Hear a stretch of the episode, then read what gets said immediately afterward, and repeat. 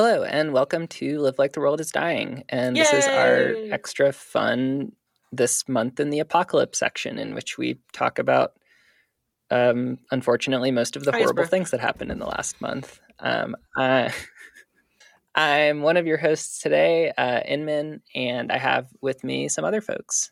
Hi, The indomitable. I'm not. Who- who are either y'all? Those You. people. Brooke is Brooke. I'm. I'm just. Uh. I'm. I'm out. I'll be Margaret. You be Out-mn. The inverse of Inmn. Uh, a- Or maybe Out-mn I'm Margaret. Fake okay, it. and then Inmn can be Brooke. I don't know nearly enough about math to be Brooke, but I will try. Okay, we'll just switch each other's scripts, and so that we'll each read what the other has researched. And y'all can go Yeah. with my shitty notes. Yeah, that, Right. You know that sounds great. Um, but Okay. before we get to all of that, uh, we are a proud member of the Channel Zero network of anarchist podcasts, and here is a jingle from another show on that network. Ba-doop boop boo. People need ordering principles. 12 Rules for What is a podcast about fascism and the far right from the perspective of the left. It's obviously great stuff, but don't take our word for it. Here is a word from our sponsor. I'm Jordan Peterson.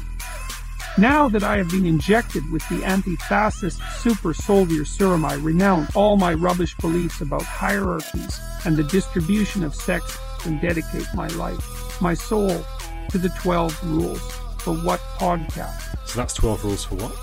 A podcast about the far right. Get it anywhere you get your podcasts. 12 rules.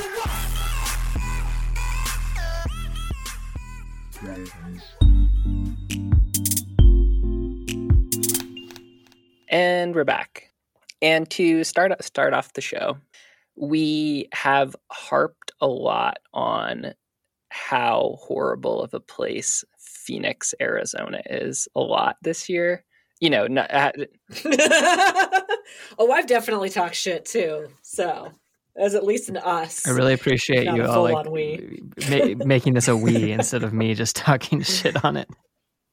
yeah. No, I mean it. It it's right. it's the place famously where propane tanks explode because it's too hot, and like people like fall on the ground and get burned, and where like the they're trying to build some like giant super future city that Bill Gates wants to trap us all in or something. Um, but a listener, um, a yeah. listener got a hold of me and uh, told me about the history of the name Phoenix because uh, because it got brought up on the show, and what he had to tell me about it was that Phoenix um, is named so because it was built from the ashes of a you know Hohokam civilization that was literally burned to the ground by white settlers. And they wanted to inspiringly build a city in its ashes.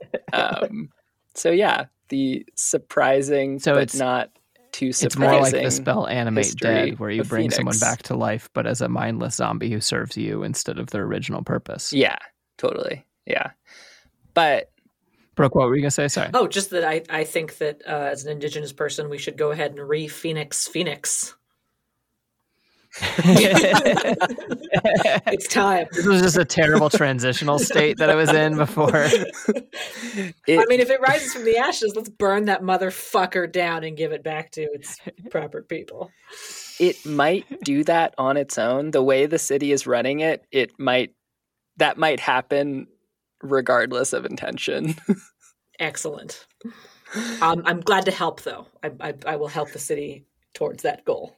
yeah but in a in a hopeful note for arizona i did find out that other cities in arizona not phoenix um, do uh, weirdly have a pretty robust um, aquifer system and like the Mhm. city of Tucson, for example, like um, uh, only relies on the Colorado River for like five percent of its water, and otherwise it's all like aquifer driven. And there's like a lot of cool programs in place for.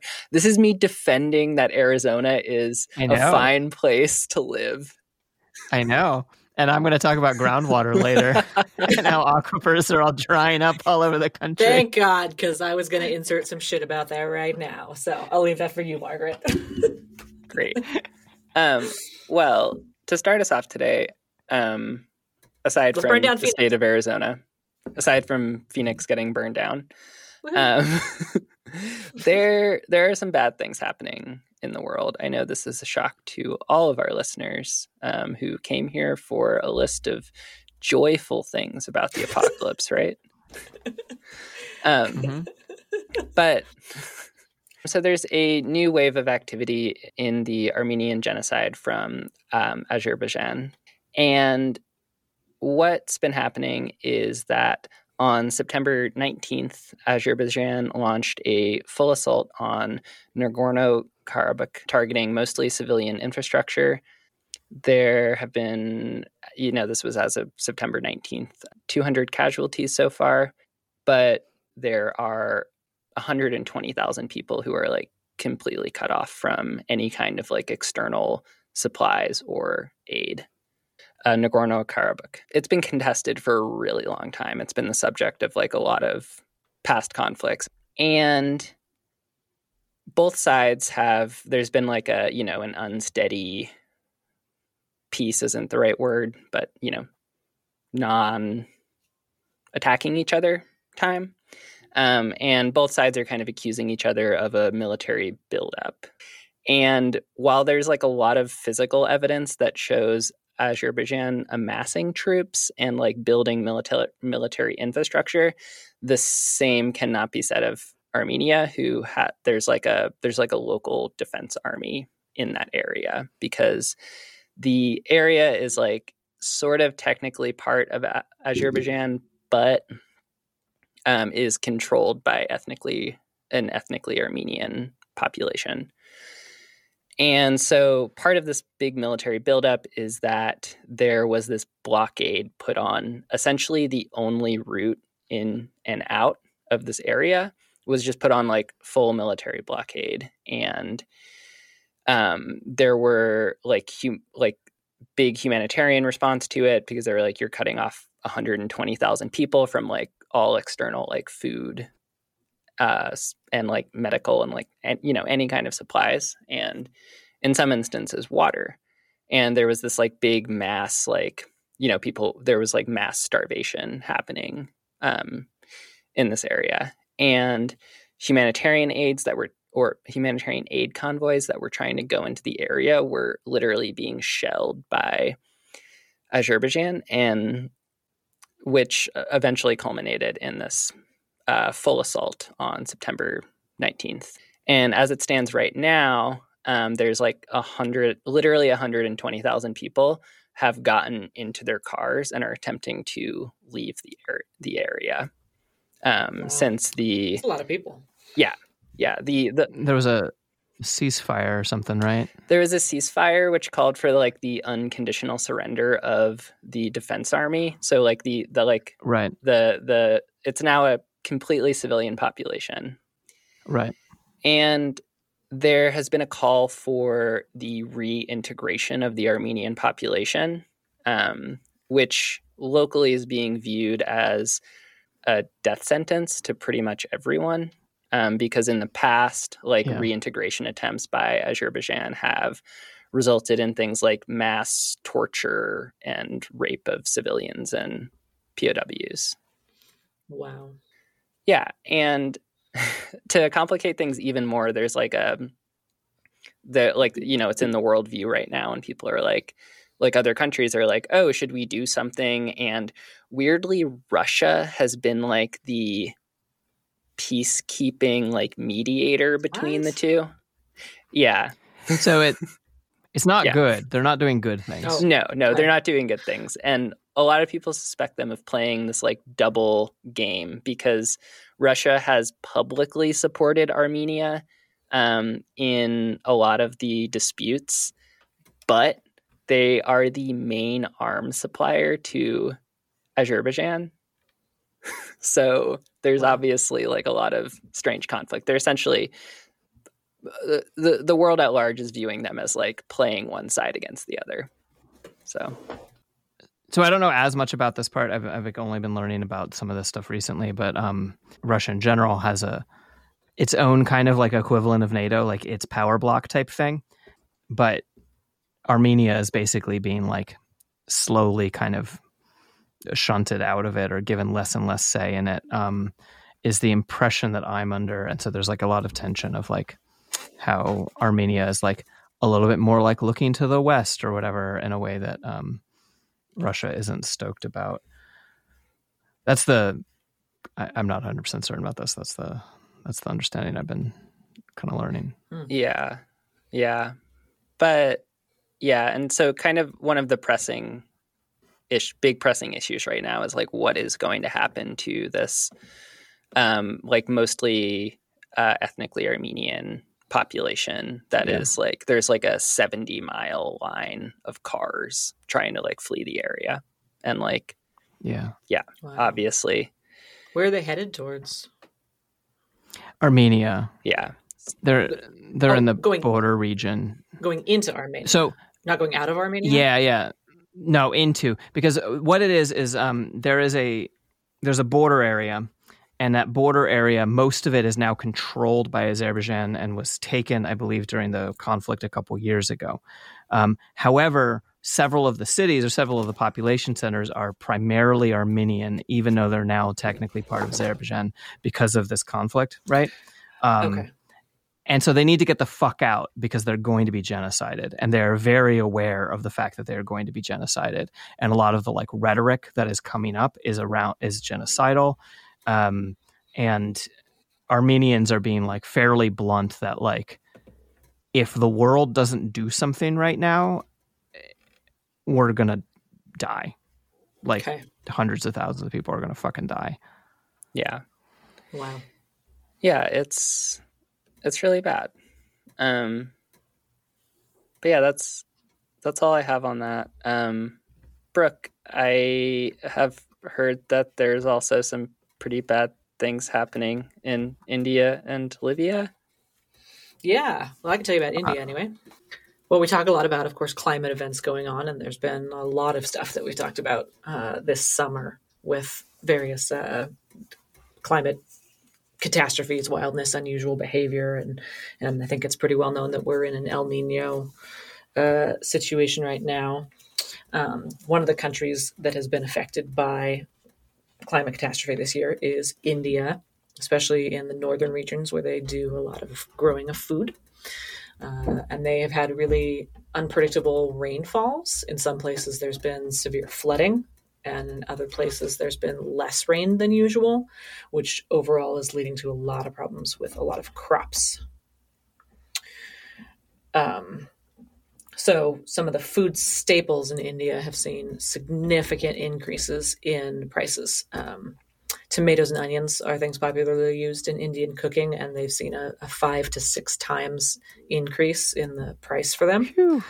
Yeah, wow. yeah, massive increases. uh, and then, um, and this is then also related to war in Ukraine and and uh, wheat and grain prices. Uh, um, the chicken feed has gone up significantly, and chicken is a pretty common meat in a lot of dishes. Uh, but then the chicken has become too expensive uh, to buy chicken, and to have chickens and feed them and, and butcher your own chickens has also become too expensive. So that big source of protein is kind of off the menu in a lot of places too. Um, so some families are eating, uh, you know, just mashed up vegetables is their whole meal for the day. Um, other places they're making just um, it's not naan, but it's breads that are uh, roti, roti breads. They just have uh, make some roti bread in the morning, and that's all the family has to eat for the day is just bread.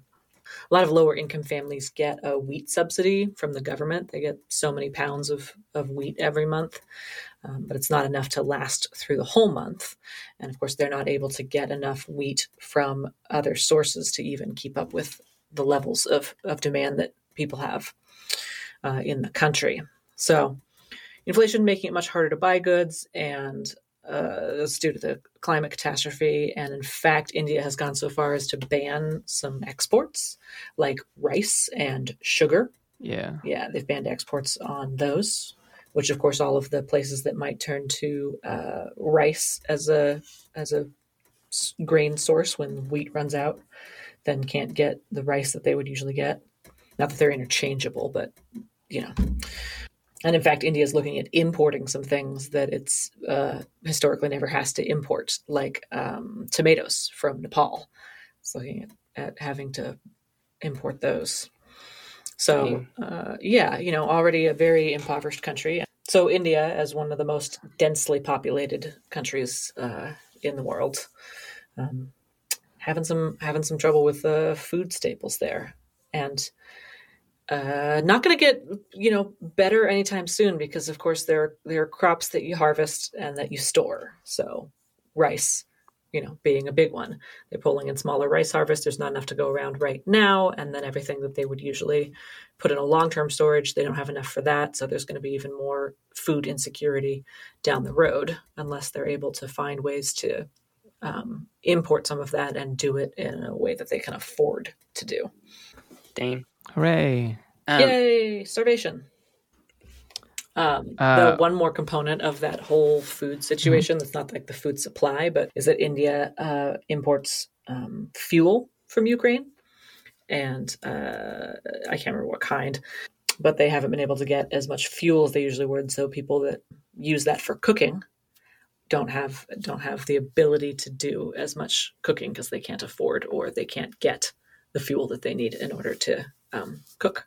It's funny because, like, one of the things I'm sort of hoping we can start doing with a lot of things, obviously, we can't do it with all things, is to sort of talk about, like, how to mitigate these problems or how to help with these problems, you know? Mhm. Um, and there's like two different parts of it. And one is like, you know, I, and I don't have the research and I'm just like thinking about a way to try and do this, but it's, you know, we don't have a way to necessarily impact like food prices in India. And so then it's like, oh, well, there's the things that we can do here. And then it's like, well, overall, um, not entirely, but overall, the average person in America is a lot more privileged. Um, but then it's like just things like how tomatoes and other crops are also being threatened a lot in the United States right now. Mhm. And we're probably going to see food prices on a lot of these staple crops like vegetables and things go up, not to the same degree, not five or six hundred, you know, 500% or whatever in one year.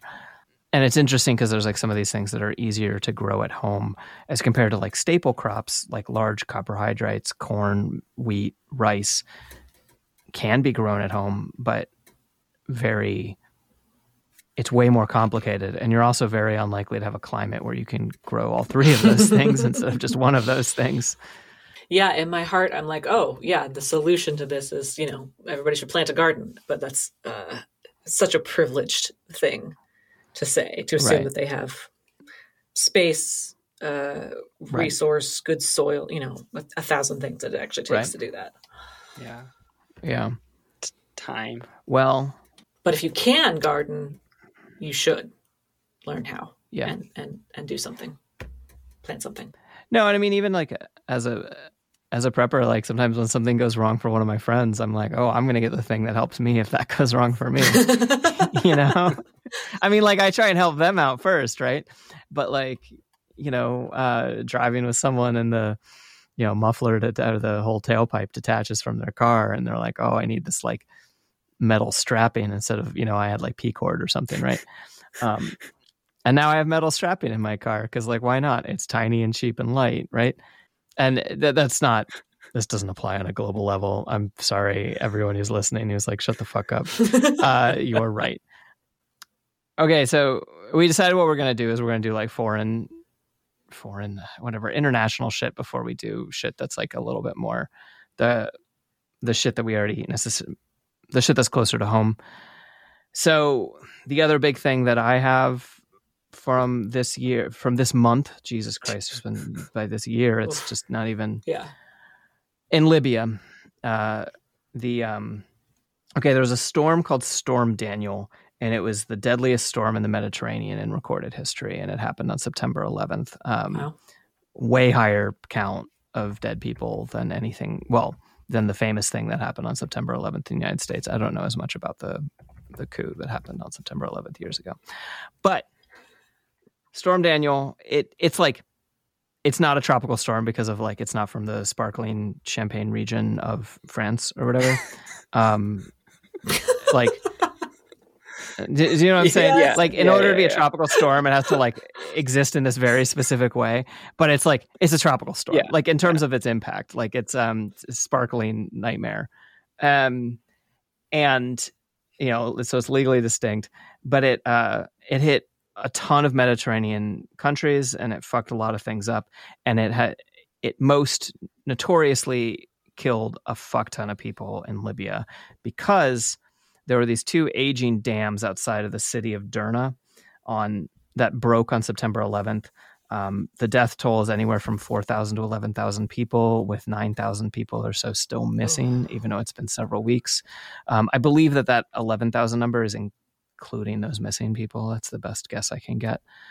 And just basically a third of the city fucking washed out to sea. I'm being slightly hyperbolic. A third of the city was damaged, and a fuck ton of it washed out to, into the sea. Dang. Um, and yeah, the the morgues were overfilled. Bodies were laid out in the main square and on sidewalks. Um, Wow. Eight people, eight officials have been arrested already over this, which is funny because it's like better than what the United States would do, you know? Um, Like- and we're all like, oh, look at these terrible, idiotic countries or whatever. And like, no, they, so, so far as of yesterday, as of recording, they've arrested eight people Like on Um, because of because of like what like like poor preparation because they didn't fix the or- fucking oh, okay. dam. My God. Wow. Yeah. Sorry, yeah, Yeah. yeah. Um, they there are these two dams that for decades signed to the the dams were built in the seventies by I want to say a Turkish contractor. Um, I'm not sure, uh, a different a contractor from a different country, uh, and and they've been showing sign of age as age, and they've just been unmaintained for like 50 years. And in 2012 to slash 2013, two million dollars was like um, appropriated, uh, like sent to fix them. Um, but Libya has not been an incredibly stable place, and that money did not fix them. And, uh, and so yeah, um, the, everyone was like, scientists were sitting there and being like, "There's a crack in this dam that's over the town. We should do something." And everyone's like, "Oh yeah, totally." And like, you know, I mean, that's that's government for you, like, like you know, um, Yeah. but on the other hand, whatever. Um, I'm glad that people are like at least trying to take it seriously. Yeah. Um, Wow. Dang. yeah. Do you, sorry, do you have more on that? No, no. Let's talk about things in the Western world. Um, we'll start with the bad, unfortunately. Um, so the newest, um, the newest battleground for um, abortion access in Texas um, is that Uh, Mm. Texas is there. There's this. There's this group of lawmakers who, uh, you know, it's the same people who authored the heartbeat bill, who are trying to, like, instead of uh, making large state or like national laws to target abortion, they're trying to uh, target abortion on a very small level, which will have a huge and devastating impact by building this network of what they call like sanctuary for the unborn cities. Yeah, I know it's it's it sounds pretty bad. And so what they're doing is they're going to uh, like small towns, especially in West Texas, to try to get those towns to pass local ordinances that would create criminal penalties for traveling through those cities to access abortion care in states where abortion is still legal, like New Mexico.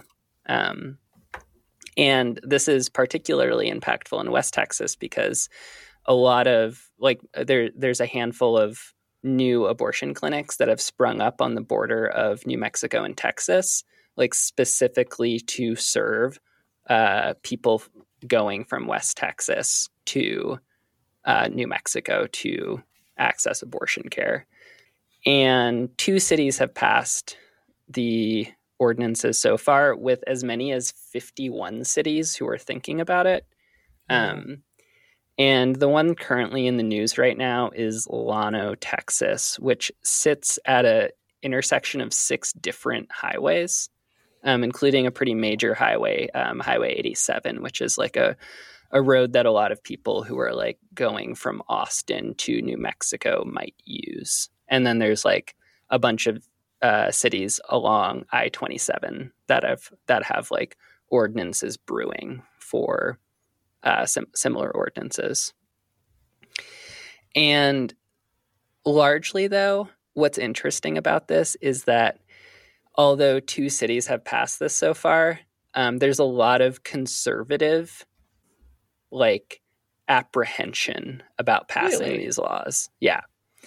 And this comes from, I think this comes from the like, you know, the intersection of like, like libert. These are probably more libertarian-minded people Oh, sure. um, Okay. who think that it is an overreach for the government to create penalties based on travel because they're worried about other ways that travel could be limited and for other reasons that travel could be limited. So it's like it's libertarians and conservatives who are not Yeah. in- who are not like who are probably anti-abortion, who probably support abortion bans, but they think that this kind of larger infrastructural travel thing is like goes way too far. So there is a lot of conservative like pushback from it, which is interesting.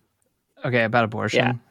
Obviously, the state should not use, well, the state shouldn't exist, but the state shouldn't use the church or religious teachings in order to determine healthcare. I think that's a fairly Mhm. understandable thing. However, if you, the listener, are religious in a Christian variety, or if you want to argue with these people, like this whole concept of being against abortion as a Christian is pretty fucking newfangled Mm. is one of the things like just to like the church the catholic church which is a minority religion in the united states and is not a like primarily powerful force in the united states political sphere the catholic church has only been against abortion since 1869 for uh, almost all of the church's existence abortion was only a problem at a, during the third trimester.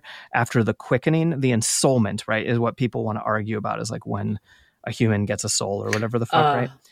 And until the mid the like late 19th century the ensoulment happened. Eh, people would argue either like um uh, most jewish religious teaching i believe is that the ensoulment uh, the, i don't know if they use the word ensoulment but um the first breath of life right? Uh, you get your soul when you're fucking born is a very common uh traditional traditional teaching. Um also or you get it at the quickening which is the fucking like 24 weeks into the um into pregnancy. And so like this whole idea of it like life beginning at conception is goddamn new. Um all the people that the catholics venerate didn't fucking believe that shit. And then more than that like evangelicals who are the main people pushing anti-abortion shit they didn't get into this shit until the 1970s and they were like basically were like oh how else can we be shitty? And they were like oh we can be shitty by hating women and so we're going to fucking all of a sudden decide that we're against the following type of healthcare. I don't have as much of the facts about that in front of me about exactly how that went but basically like they joined it used to be only the catholics who were the people running around being shitty about abortion. And i don't know i, I for some reason I, I think that this matters it's like just even in terms of like when you're talking about because people act like it's this like well i'm a christian and therefore 2000 years of hating abortion like that's just, that's just not the fucking case Yeah, and Yeah. like even there was this one person in Llano who was quoted as saying like it, it was like a council person who was like uh, she was like yeah like I'm personally like not in favor of abortion, but I remember giving a friend like picking up a friend from an abortion clinic in high school yeah and like I didn't support it but I picked them up and like under this new law like I would be a criminal Yeah. And Yeah. so it what what is interesting about this kind of like overstep to me is that like is that it offers some it offers some ground for people to talk about things in a way that Right. um in a way that might not have been in the forefront before where like like which, Yeah. which is interesting it's like the more that the government or like cons- you know con- crazy far right conservatives overreach it does have the potential to create create these like funny little fissures with like Mm, you know just yeah. normal everyday people who are like well whoa whoa wait a second wait a second i was against abortion but like this is looking more like fascism and i Right. think that is creating fissures which is interesting No, and it's good. The, the that side should have fissures, and we should make them. We should embiggen those fissures. There's a different word here. Uh, I love it. thanks. yeah um but yeah that's that's that's mostly it for for texas in a related note idaho recently became the first state to impose criminal pen- penalties on people who help a minor leave the state for an abortion without parental consent just to, like as another wave of the war against abortion access um You know, this wasn't on my talking list, but if I may, speaking of Idaho and abortion, um, I was reading about uh, a lot of OBGYN providers uh, are leaving Idaho, like in noticeable numbers, Yeah. especially people who are specialists in like NICU care or um, uh, early birth, uh, tiny babies, health problem kind of things, like those sort of high level baby specialists, uh, because they feel so at risk in Idaho that if something happens to uh, a baby in their care, that they could be uh, criminalized for it. I mean, they're taking they're taking jobs in other states and and fleeing in such numbers that it's recognizable. And there's some places that have hospitals in rural areas that have shut down their uh, maternity wards. Dang Even yeah, Just so awful. yeah. Well, if state by state Christian nationalism bothered you, do I have some bad news? Because uh, recently it was unveiled that um, this this horrifying thing called Project 20, 2025, and it is a thousand page like like essentially playbook for uh, conservative lawmakers to dismantle the federal government as it stands. And Why do they always try and do the cool stuff? I know, I know. And most of what they're looking at doing is completely dismantling like the EPA and like all like a lot of like jobs that pertain to like environmental regulation. But it yeah. yeah. yeah, The stuff that we want to have keep happening once we're we have, once we have an organizational system instead of a government. Yeah. I'm sure they're gonna keep the fucking cops, border patrol, fuckers. yeah yeah it's it's it's pretty disconcerting. It's like trying it people view it as this like trying to uh, pave the way for whatever the whoever the next republican president is to essentially become a you know a dictator in a more literal sense. Yeah, Hmm. yeah. yeah. Well, the federal government's trying to fuck itself currently. oh yeah? If I if I can transition into that, yeah totally. Uh, because we're facing another federal government shutdown risk. We, um, the last Once again, they're gonna shut down the wrong parts of it, aren't they? Oh yeah. Uh huh. They're going to keep essential services, which is apparently not shit like OSHA and uh, food and drug inspections and air traffic control. Those are not essential services, I'm sure it's the goddamn border patrol and like, yeah, right? Making sure poor people ta pay taxes and rich people don't. Yeah, shit like that. Um, we talked about it one other time, government shutdowns, uh, on the show together, and in that context, it was talking about the um, the debt ceiling, the government's self-imposed limit on how much money they can borrow, and so they were at risk of having to shut down because they weren't in agreement about uh, being able to to borrow more money. Um, well, this is the now we're facing the the most beloved uh, refuse to agree on a budget federal government shutdown and fucking every time they have to redo the budget it's always in the news oh it's going to be a federal government shutdown and sometimes it's more serious than others. So it's super hard to take it seriously. Yeah. What it, it hasn't really happened very many times that there's been a government shutdown. There was one that was back in like uh, 2018, 2019 that was 35 days or thereabouts. And that one Which is the longest one in history. right? Exactly. And that one was actually long enough to have an impact that mattered. If they have one right now, it's, you know, they probably won't have one. Let's start there. And if they do, it's going to be one of these stupid, like two or three day kind of a things. It's really, really unlikely because they just don't have the circumstances to have that long one happen again. If it did happen and it goes on for a long time, uh, then you get a lot of backups in the federal government. Uh, you have subsidy programs that won't send out payments like uh, SNAP benefits and Social Security benefits and housing assistance and uh, financial aid for students. But again, it has to be a shutdown that's closer to like a month long because they're set up to do all of those payments. You know, for the next month. So if they shut, Oh, if they shut down today, like October's all set to go and would automatically do its thing, Okay. and then November would be fucked if they stayed shut down. So uh, most likely not going to happen. If it does happen, probably a minimal one and longer interruptions. I guess if it if it happens and we're looking at a long one, we can talk about it some more, and I can tell you all about what's actually gonna go on and all the fucked upness. But if you're seeing it in the news, it's just because this is the thing that the news likes to pick up right now and talk about Oh, that's good of year. Yeah, don't stress out about it. Like they fucking take the exact same article from the previous year and and you know move the paragraphs around. Well, it's like it's like um okay, it's like COVID. It's like um when COVID was first coming up, it was going to be like another bird flu where we were like, "Oh no, this thing that won't actually materially affect us. That's just a news cycle panic thing." And then it's just like every now and then it's a COVID, you know, and like we're eventually it might be a black death and we're like fucked, right? But like most of the time when there's like like I still like I I even as I was skimming there was like some like new super bug in such and such place and i'm like i'm i'm not worried right like Yeah. it's either it's either going to be real bad or it's not but like there's a new one of those to worry about every fucking month and so that makes sense about government shutdown being like it could be real fucking bad but it usually isn't yeah yeah. Yeah. The worst it's ever been still wasn't really that bad.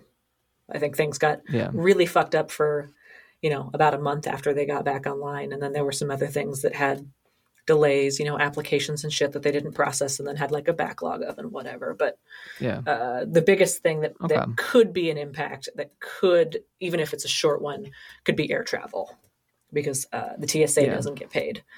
Um, and the last time they had a long one, the TSA agents uh, were like, "No, we're not going to stay here and work for free," and they, you know, fucked off and went and drove Uber and and whatever. yeah i mean there was a whole constitutional amendment about how you can't make people work without giving the money unless they're in prison yeah. Even though the government Um, begged them, they're like, "Please, please do. We know you'll we'll Yeah. get it figured out. like no Please do it for free. we fought a war over this You'll get back pay."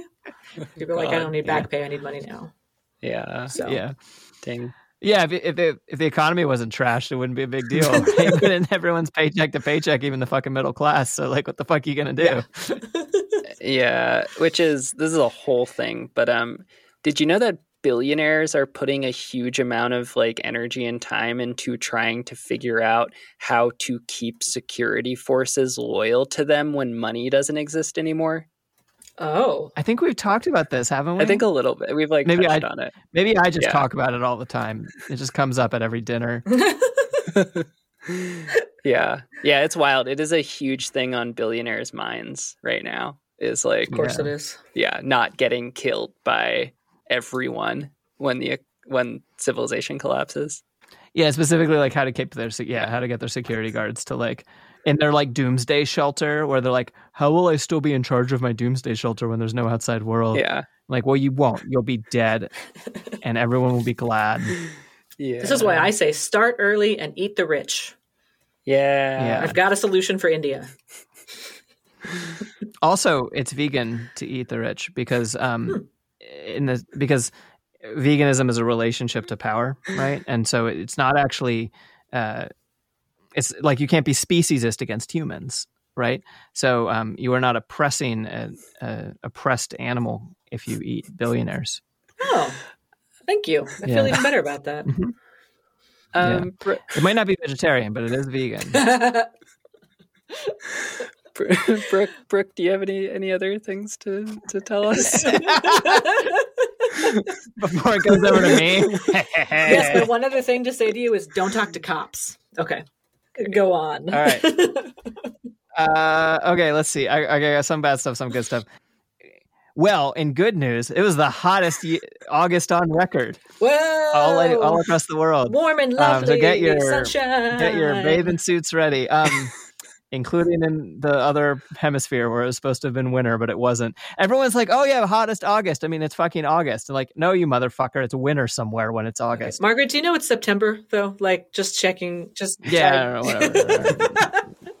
okay. I'll take your word for it.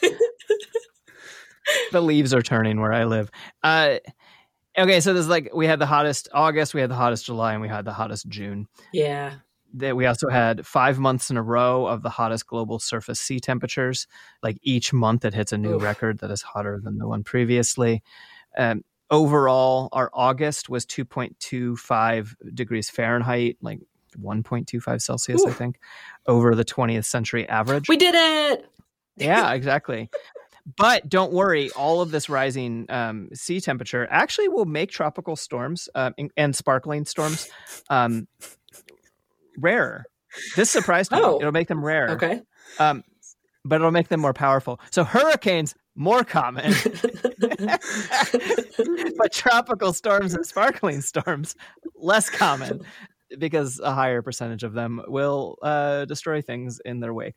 okay, but on net because there's there's worse less of the other kind. We should just average out to be fine, right? That's what I hear you saying. I think so. One's worse. Yes, one's absolutely. It's a good time to get a yacht. And I know who has yachts. There are people who you can eat ethically. and if you want to get to the ocean to get some yachts, you can go down the Mississippi River. Except, do y'all hear that? It's like not in the fucking national news at all. Do you hear that like New Orleans is having a water crisis? no, no. I didn't hear about that. They're going to have to like be shipping in like What? millions of gallons of water to New Orleans for people to drink. Um, because, and this is not certain, this is like looming. This is like today's news, like past couple days news. Um, all of the drought that has been happening this year has the Mississippi so fucking low that there's basically backwash from the sea coming up into it. Oh, Oh Yeah. And so all of the salt water is going to fuck up uh, southern Louisiana's plumbing, right? And also fuck up. And you can't you can't boil advisory salt water. Um, Right. Off the top of my head, if you are stuck with salt water, your best bet for desalination is, is uh, building a solar still or some other kind of still. Be very careful if you purchase a still. You can buy them on Amazon. Most of the things you can do with stills are incredibly illegal and we'll get the ATF paying attention to you. Um, however, I don't know if I was in New Orleans right now, I'd probably buy a fucking still just in case. And because you can distill water and then the, the, the brackish water stays in the bottom. Whatever. Anyway, people can fucking do their own research about that or listen to us talking about this on this very show. so New Orleans is like they're trying to head this off. And one of the things that's like worth understanding is that like there are people who try to stop this stuff and they're worth celebrating even if they're like federal government or whatever, right? Like the US Army Corps of Engineers just built a 25 foot underwater levee to try and stop the backwash of salt water into the Mississippi. It is not enough, right? Um, as of this morning's news, anyway, is not enough. Wait, how but people are how much of a levy Mhm. was it? Well, you, did you say in price or volume? 25 feet. feet. No, no, no. oh, the, feet. the height of it. Okay. Yeah, yeah, yeah. It is a 25 foot from the river bottom up And that's not enough. um, levee. No. yeah. And okay, so that happened. Um, and that's like one of the ones that, like, yeah, I've been like struggling to find anything about it besides hearing from people in New Orleans, but it's a big fucking deal. Um, because we also within the United States have these places where people don't pay attention. One of the other places that people don't pay attention is the border. We sometimes pay attention to the border because we care and we're aware of this like monstrous humanitarian crisis caused by the United States government and its and its policies that's happening at the border, you know, and like all of this like cruelty and racism that's happening. But one of the things that I want to talk about, because uh, no episode could be complete without some micro rant, and don't worry, my weird thing about theology is not going to be my micro rant for this week. Um, although this one's actually probably shorter than my one about fucking theology. I've had a weird month of research. So all of this bad shit's happening at the border. We are still in a border crisis. Um, there's a lot of families that are trapped between two walls at the southern border. And these are people who are like trying to come as refugees, trying to do the thing that right wingers are like, well, if they just came properly, like my great grandparents who totally came before there was even fucking immigration policies, uh, then it would be totally fine. Um, because P.S. If you're white, there's a very, very good chance that your uh, ancestors came before there was any kind of immigration. Uh, they probably literally just came, got off a boat. Anyway, so there's all these people, and there's all these people fucking trying to, not trying to. There's all these people feeding and clothing and uh, providing um, uh, like phone charging services and shit for these people. And what's kind of cool is I'm aware of three groups that are doing this outside of San Diego right now, and they like kind of run the gamut, right? You've got the Free Shit Collective, whose like logo has 1312 in it. And then you have the American Friends Service Committee, the Quakers. Yay. And then in the middle, you have Border Kindness, who are another group. And so, like, whatever your flavor of mutual aid is, you fucking go support it. I I say support all of them, um, and let's continue to build good interconnectedness between all of the people who are trying to do good right now. Because much like how um, even though uh, Gondor did not come to to Rohan's aid. Um, uh, it was still very important for the riders of Rohan to show up to support Gondor um, when Mordor was attacking them, and so, and even the Ents who also had been like not treated well by the humans and the dwarves and the elves, um, you know, all come together right to fight against uh, the United States government, which is um, Mordor, and. Um, I'm so excited to transcribe so, this. You're the only transcriber person who will be able to spell any of these things. Um, and so uh, to that, I want to say, okay, like, because I was thinking about how we're always like, oh God, we're going to go talk about a bunch of bad shit. And I know people who listen to our show but don't listen to this episode every month, hmm. right? Um, and because it's it's a, a, series of bad things and the thing that i've been thinking about about that is that i'm like but there's all these good things that happen mm-hmm. but most good things that happen aren't like and then there was a hundred years of peace and everyone had happy uh, idyllic uh, uh-huh. lives right that is a rare random thing that some people are lucky enough to live lives of peace you know but that is not what the average human experience is and i refuse to believe that the average human experience is negative um, because bad things are always happening and what makes our lives good is how we choose to act against that bad. May we view ourselves as lucky that we are born in these times. Hmm. May we view ourselves as lucky that we can uh, join in the the Riders of Rohan um, and uh, a red day, a blood day, uh, death, death, death. Um, although that's actually that's actually I hate to I hate when the movie gets things better than the books, but like that's a fucking sick speech. And like um only parts of it are from the books. And also Tolkien totally cribbed this uh, way older uh, Norse poem about like um, shields will be splintered, whatever. Anyway, uh, Wolf Time. Ah, fuck, I can't remember the name of it. Anyway, Margaret, can I? Bad things are always happening. Uh-huh. Can I just say that I love you? oh, I love you all so too. much. Thanks. Um, bad shit's always happening, but look at these three different groups that are working together to to fight this. And what can be more beautiful than that, right? And and they support each other and they like talk about each other as like all doing good things together. I'm sure that there's some fucking beef between them and I don't know about it because I'm not there. And that's what you should do with beef is people should know about it locally, but it's no one's business at the wider world. So you should support these people is what I'm trying to say. It's the Free Shit Collective, it is Border Kindness, and is the American Friends Service Committee. However, if you go to support the American Friends Service Committee, you need to look specifically for their San Diego chapter and for the the the group of them that is uh, working on border stuff rather than just it going to the, the Quakers at large, who are perfectly fine, even though they invented the penitentiary, but it's only sort of their fault. Um, okay, the other thing, the actual just like straight up good news that I have is that the Writers Guild has reached a tentative agreement after 150 days of strike. Um, by the time you all are hearing this, maybe either this the agreement will probably have either been accepted or not accepted, right? Um, so either the strike will be over or the strike will be back, and everyone more bitter. But this is a really beautiful strike, and it captured mm-hmm. the nation's attention partly because these people know how to write, um, and they're also the people who produce the stuff that entertains us, right? And so we're very aware of it. But that does not make it a less it actually makes it a more impactful strike and it, because it allows all the rest of us to know that we can strike too um, and absolutely the the other side the bosses were out for blood. They were constantly saying like we are going to do this until the writers are homeless. We don't care yeah. you know? Um and and they can say that all they want but it's a little early to say and you all will either be like what a naive summer child uh saying that.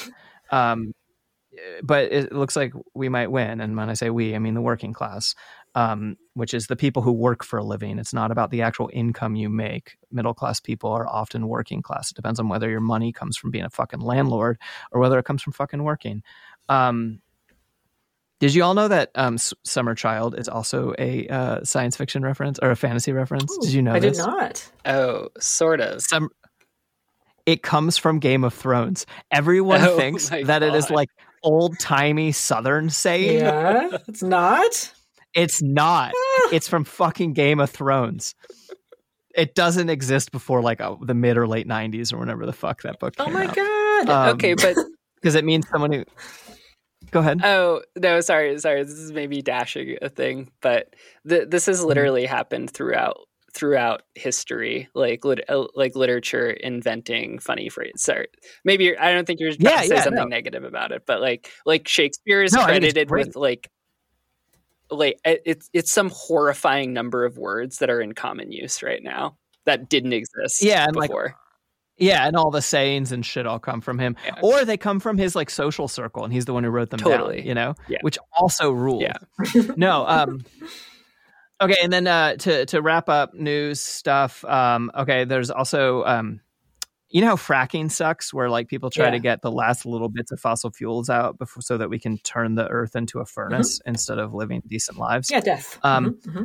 well have you all heard of monster fracking it's not where they use monster energy drink it should be because that's the only good use for it okay no is i haven't heard of it where are they in pl- is it releasing monsters it's, from the ground through fracking Oh, that would be good too. That would actually, I'm entirely in favor of. Um, I mean, Godzilla was originally an anti-nuclear movie.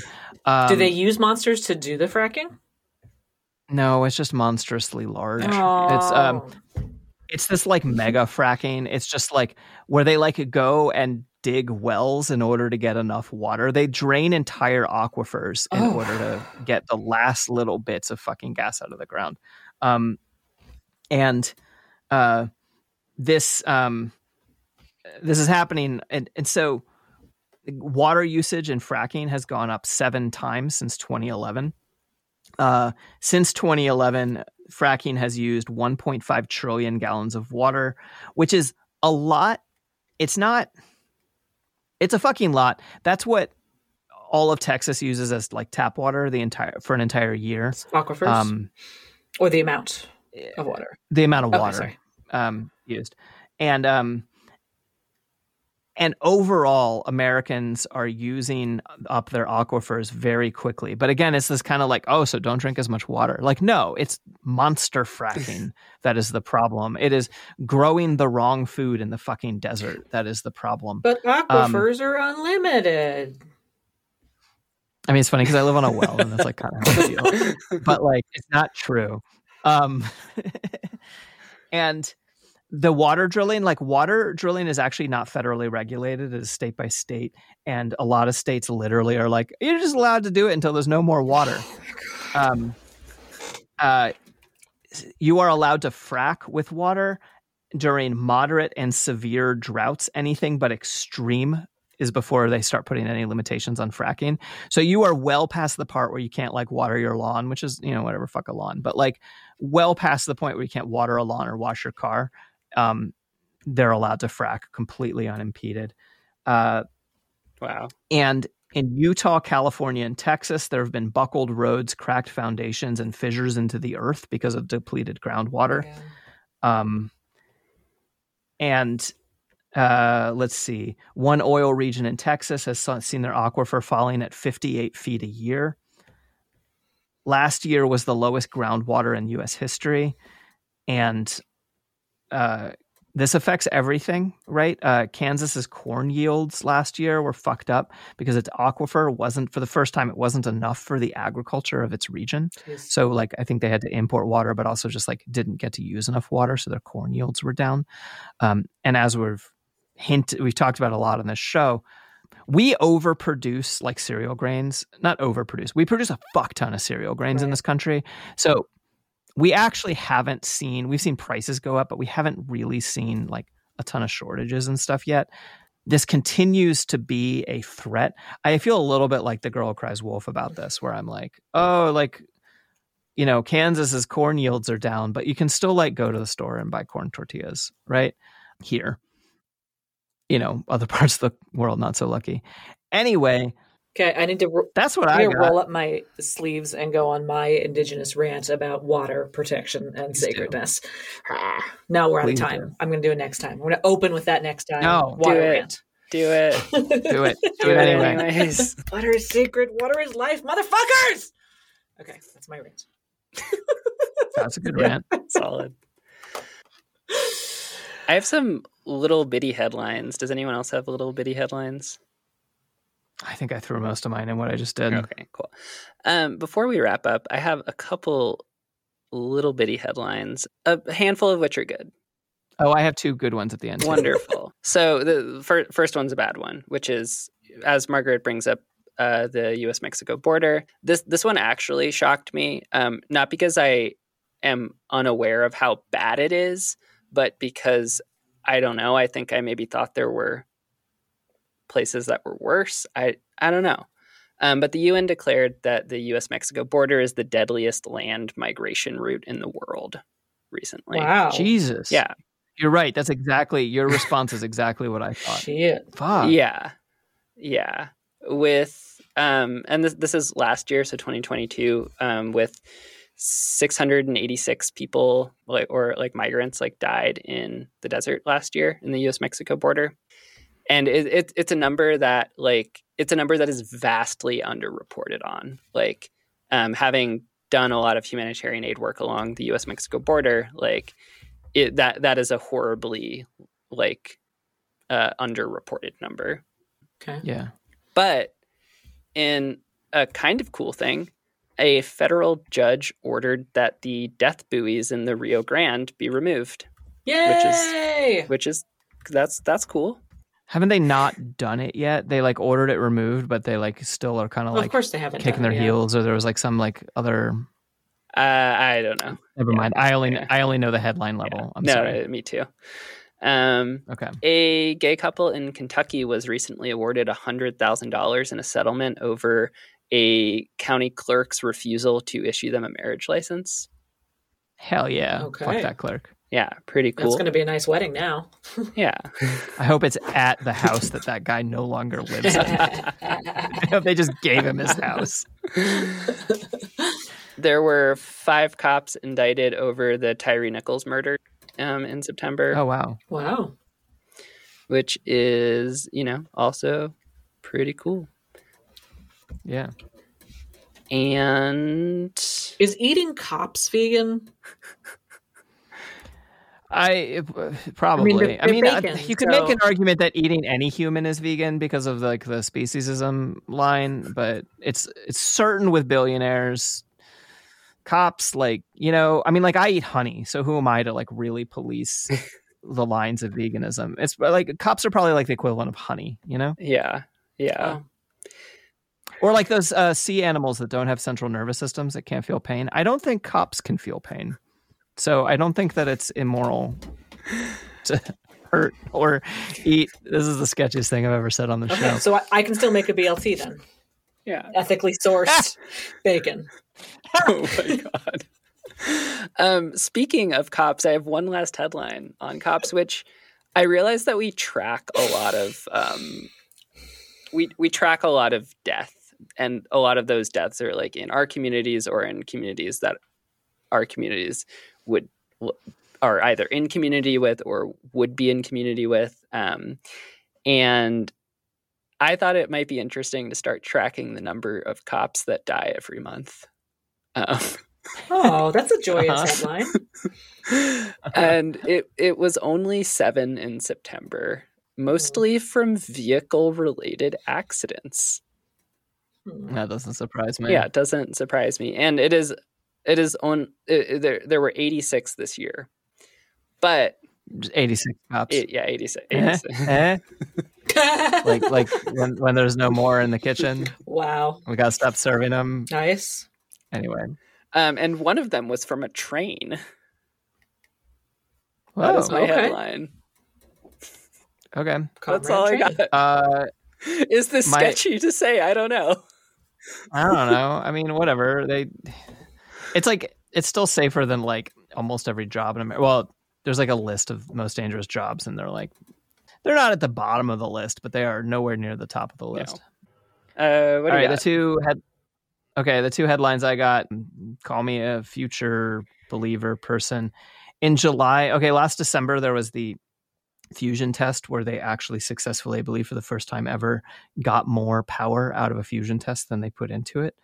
Um, for anyone who's uh, like nuclear bombs and shit is fission power, right? Um, and it's like one interesting way to make electricity that has a lot of side effects fusion power is what the sun does and like seeking cold fusion has been like Right. the holy grail of science for a very long time because that's when you can have gay space communism or knowing our society uh, slightly gay capitalism in space or whatever the fuck horrible thing they come up with but they've been trying since December to repeat that, and in July they got uh, even more power out of a uh, a fusion experiment. They, I think, they more than doubled what they put into it, or I, I don't remember exactly. They got a, a fuck ton of power out. Um, they've also failed numerous times since then, but this is still uh, incredibly promising from my point of view. I, I personally believe that deindustri- deindustrialization and things like that are um, essential, but I'm not. I I think having some electricity around is quite grand. And if there's a way we can do it ethically and environmentally sound and it doesn't explode the entire world, like who knows what fusion will do? Maybe people will just explode the whole world and I'll be like, whoops, sorry, but I won't because I'll be dead and whatever. That's how we all end up anyway. And then the other one is that, uh, and actually, just like speaking of like sort of like vaguely green but not green eco tech news, there have been a bunch of studies about electric cars uh, because everyone's very aware of how shitty lithium mining and all that stuff is all of the Mm. the minerals that are used in the batteries right? And it started reaching the point where actually it's actually been stopping the um, electric car adoption in some ways is because people are like well it's so fucking bad i'm just going to go back to my you know um, my fossil fuels car and so they tested it and it's um, it is still in terms of like embedded greenhouse gases and like impact on the environment um, uh, driving an electric car even though all the mining practices are fucked up is still less fucked up for the earth than driving a fossil fuel car. Um, obviously, I think that we should be moving towards mass transit models and more local stuff and blah blah blah blah blah. But um, electric cars are better than gas cars is my take and the take of some recent science at least in terms of the impact on the climate kind of wish that wasn't the note i was ending on i feel like that's like the most um uh oh, and wait, I have a cool note. I forgot one. good Yeah. Um, great I feel like this is a mixed bag of a thing, but um, I, what, whatever. Reform is complicated, but like if if there are things that impact people's lives on a material level now, like that's cool. Yeah.